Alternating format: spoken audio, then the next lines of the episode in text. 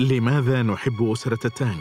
دعونا نستكشف السحر الفريد لأسرة ينظر إليها كونها أعظم أسرة إمبراطورية في تاريخ الصين.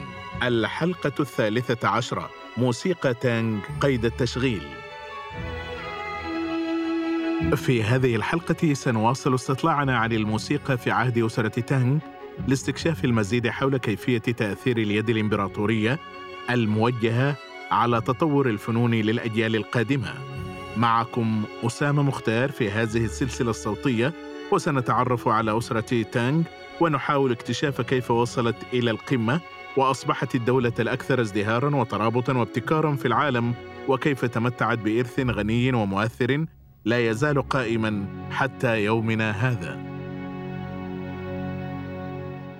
تخيلوا معي المشهد سنة 690 ميلادية. تقام مأدبة كبيرة للاحتفال بصعود ووتسا تيان على عرش الإمبراطورية. اصطف أطفالها الصغار لأداء أغنية الدمية ونمط رقص معين.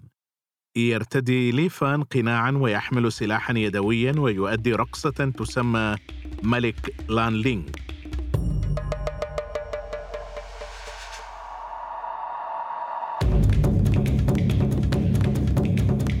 كان لالينغ أحد القادة الصينيين الأوائل الذين واجهوا نهاية مأساوية. على ما يبدو كان جميلا لدرجة أنه اضطر إلى ارتداء قناع لإخفاء مظهره. وإلا فسيسحر أعداءه بوسامته ولا يأخذونه على محمل الجد. لكن قناعه جعله شجاعا وكان يحتفل بتكتيكاته ومهاراته لاحقا برقصة. تبع ليفان مجموعة من الأطفال. كان أصغرهم يبلغ من العمر أربع سنوات فقط. يرقصون بحماس طفولي لجدتهم وسط محيط رحب فسيح. كيف نعرف كل هذا؟ تفاصيل هذا الحدث محفورة على بلاطة ضريح قبر الأميرة لي هوا تم حفرها لتتعلم الأجيال اللاحقة أن هناك بعض السعادة وسط كل مكايد الأسر الحاكمة في ذلك الوقت. في كل مكان حول هؤلاء الأطفال كان الكبار يتآمرون ويتهمون كذبا ويغتالون ويتحاورون ورغم كل ذلك كانت الموسيقى تعزف. ربما كانت كل هذه الموسيقى والإبداع تشتت الانتباه عن الأحداث السلبية في ذلك الوقت.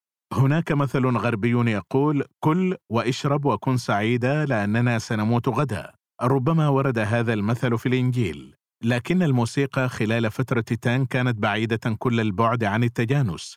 فما كنت ستسمعه في بداية الأسرة سيكون مختلفا تماما عن ذلك الذي حدث في النهاية خاصة في البلاط الإمبراطوري. تم زرع بذور التغيير في وقت مبكر على يد الإمبراطور تاي سونغ غالبا ما كان يفكر في الدور الذي ستلعبه الموسيقى في الحياة العامة.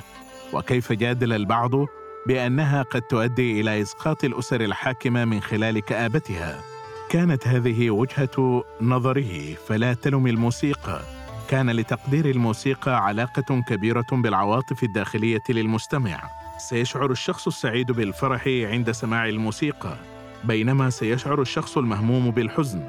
لكن هل يمكن أن تدمر الموسيقى أسرة؟ الإجابة لا. هل يمكن أن تساعد في بنائها؟ الإجابة نعم يمكن ذلك بل وينبغي. ردد الإمبراطور شوانزون لي لونغ جي آراءه وكان مهووسا بالموسيقى. كان يحب العزف على جميع أنواع الآلات لا سيما آلة جيجو وهي نوع من الطبول. يقال إنه ملأ خزانة كاملة بعصا الطبول. لقد تفوق ضربه للطبول على العزف الحماسي بمراحل. كما زعم أنه كان يحلم بالموسيقى. ذات يوم لاحظه أحد رجال البلاط الإمبراطوري وهو ينقر بأصابعه على بطنه.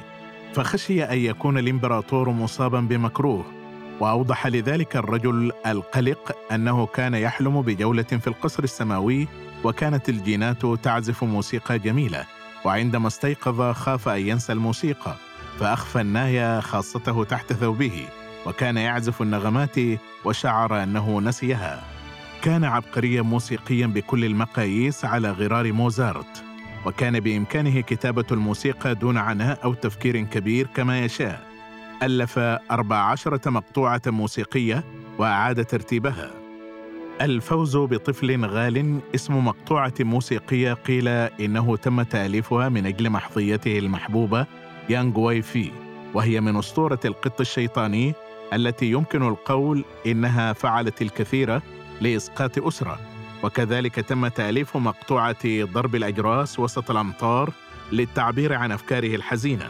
يرى شيوان سونغ أن الموسيقى يجب أن تعيش اللحظة وأن تعبر عن أفكار جديدة دائمة غالبا ما تولى مسؤولية تدريب الموسيقيين في أكاديمية حديقة الكوميثرا التي أسسها.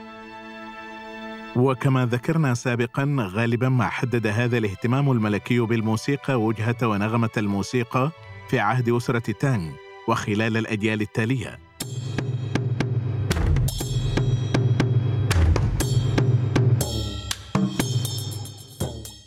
حتى قبل عهد أسرة تان كانت الموسيقى في الصين واسعة ومثيرة للاهتمام. وظف البلاط الإمبراطوري فرقا خاصة تؤدي أفضل موسيقى محلية وأجنبية.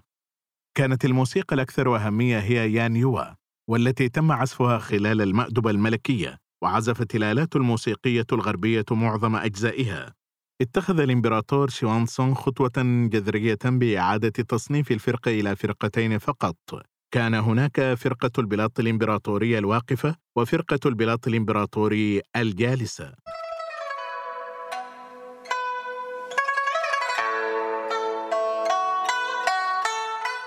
جلست فرقة الجلوس على مسرح داخل القصر الإمبراطوري. كانوا في الغالب مغنين مع عدد قليل من الراقصين والآلات مقيدة الحركة. كانت الفرقة الدائمة مكونة من آلات موسيقية ذات الصوت العالي والتي كانت تعزف خارج القاعة الرئيسية. تم إنشاء ثلاث مؤسسات موسيقية مع هيئة شاملة، وكان تاي شانغسي مراقبا لهم جميعا.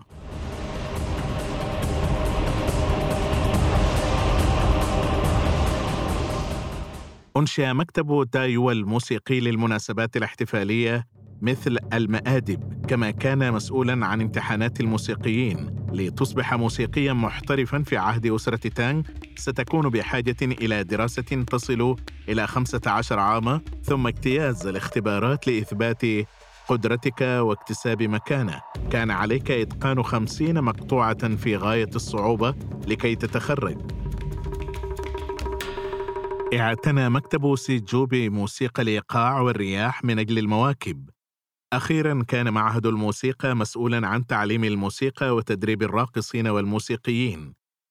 كما نعلم أحب تانغ التنظيم والإدارة في حين أن إعادة الهيكل هذه قد تبدو اليوم مألوفة تماما. لابد أنها بدت كثورة في ذلك الوقت. بالتأكيد ليس شيئا يمكن أن يحققه مجرد مسؤول أو موسيقي.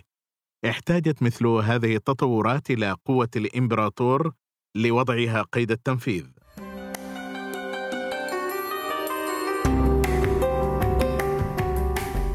هنا دعوني أقدم موجزا لنوع الأدوات التي قد نجدها في عهد أسرة تانغ. مرة أخرى يمكننا رؤية تحول زلزالي في الأذواق.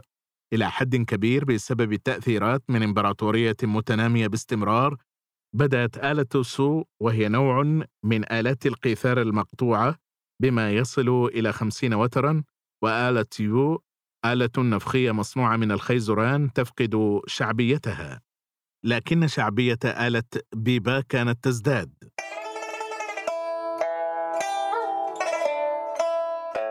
هذه الآلة الوترية من المناطق الغربية جلست بجانب الآلات الوترية الأخرى شي تشين وهو تشين وكانت هناك أيضا آلات قرع صغيرة كانت الأصوات تتغير.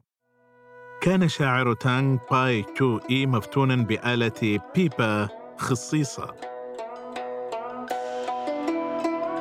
كتب كانت الأوتار الكبيرة تهتز مثل المطر الغزير. دندنت الأوتار الصغيرة مثل الهمسات. أصوات متضاربة وصاخبة كالرصاص المبعثر. تسقط اللآلئ الكبيرة والصغيرة على صفيحة اليشم.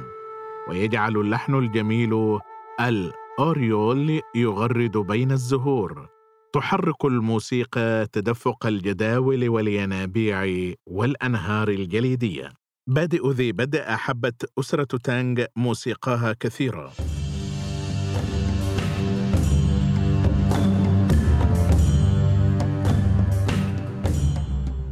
أصبح أسلوب الأغنية والرقص والعزف شائعا للغاية مثل داغو أو المقطوعات الموسيقية الكبرى. لم تكن هذه أحداثا ثانوية. غالبا ما كان يتكون من خمسين مقطوعة أو نحو ذلك. يشارك فيها عدد كبير من الفنانين. كما شارك القصر بمجموعة متنوعة من الألعاب البهلوانية والراقصين المهرة في استخدام السيوف والحبال والعصي وكانوا يؤدون عروضهم أمام القصر. غالبا ما يحدث هذا قبل المأدبة وأثنائها وبعدها كنوع من الترفيه والعروض. الغناء والرقص وعروض الخيول والسيرك مع وحيد القرن والفيلة ربما تم إضافة القليل من الأوبرا الكوميدية أو حتى الكوميديين من منطلق حسن التدبير.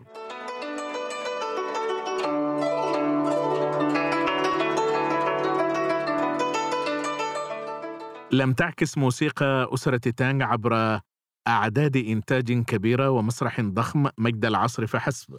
كما أنها تعكس الطريقة التي فكرت بها أسرة تانغ. كانت تحب النظام والعدالة لذا كان يجب أن تتناسب الموسيقى مع النظام. على الرغم من أن هذا النظام سمح بمجموعة كبيرة ومتنوعة من الأساليب والتقنيات.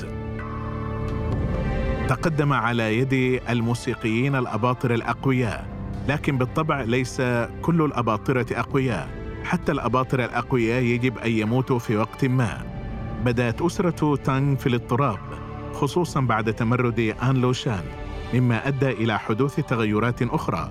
أصبحت الموسيقى أكثر انطوائية وتناغما مع الطبيعة. سنكتشف المزيد في الحلقة المقبلة. شكرا لكم لحسن استماعكم وانتظرونا في الحلقة القادمة.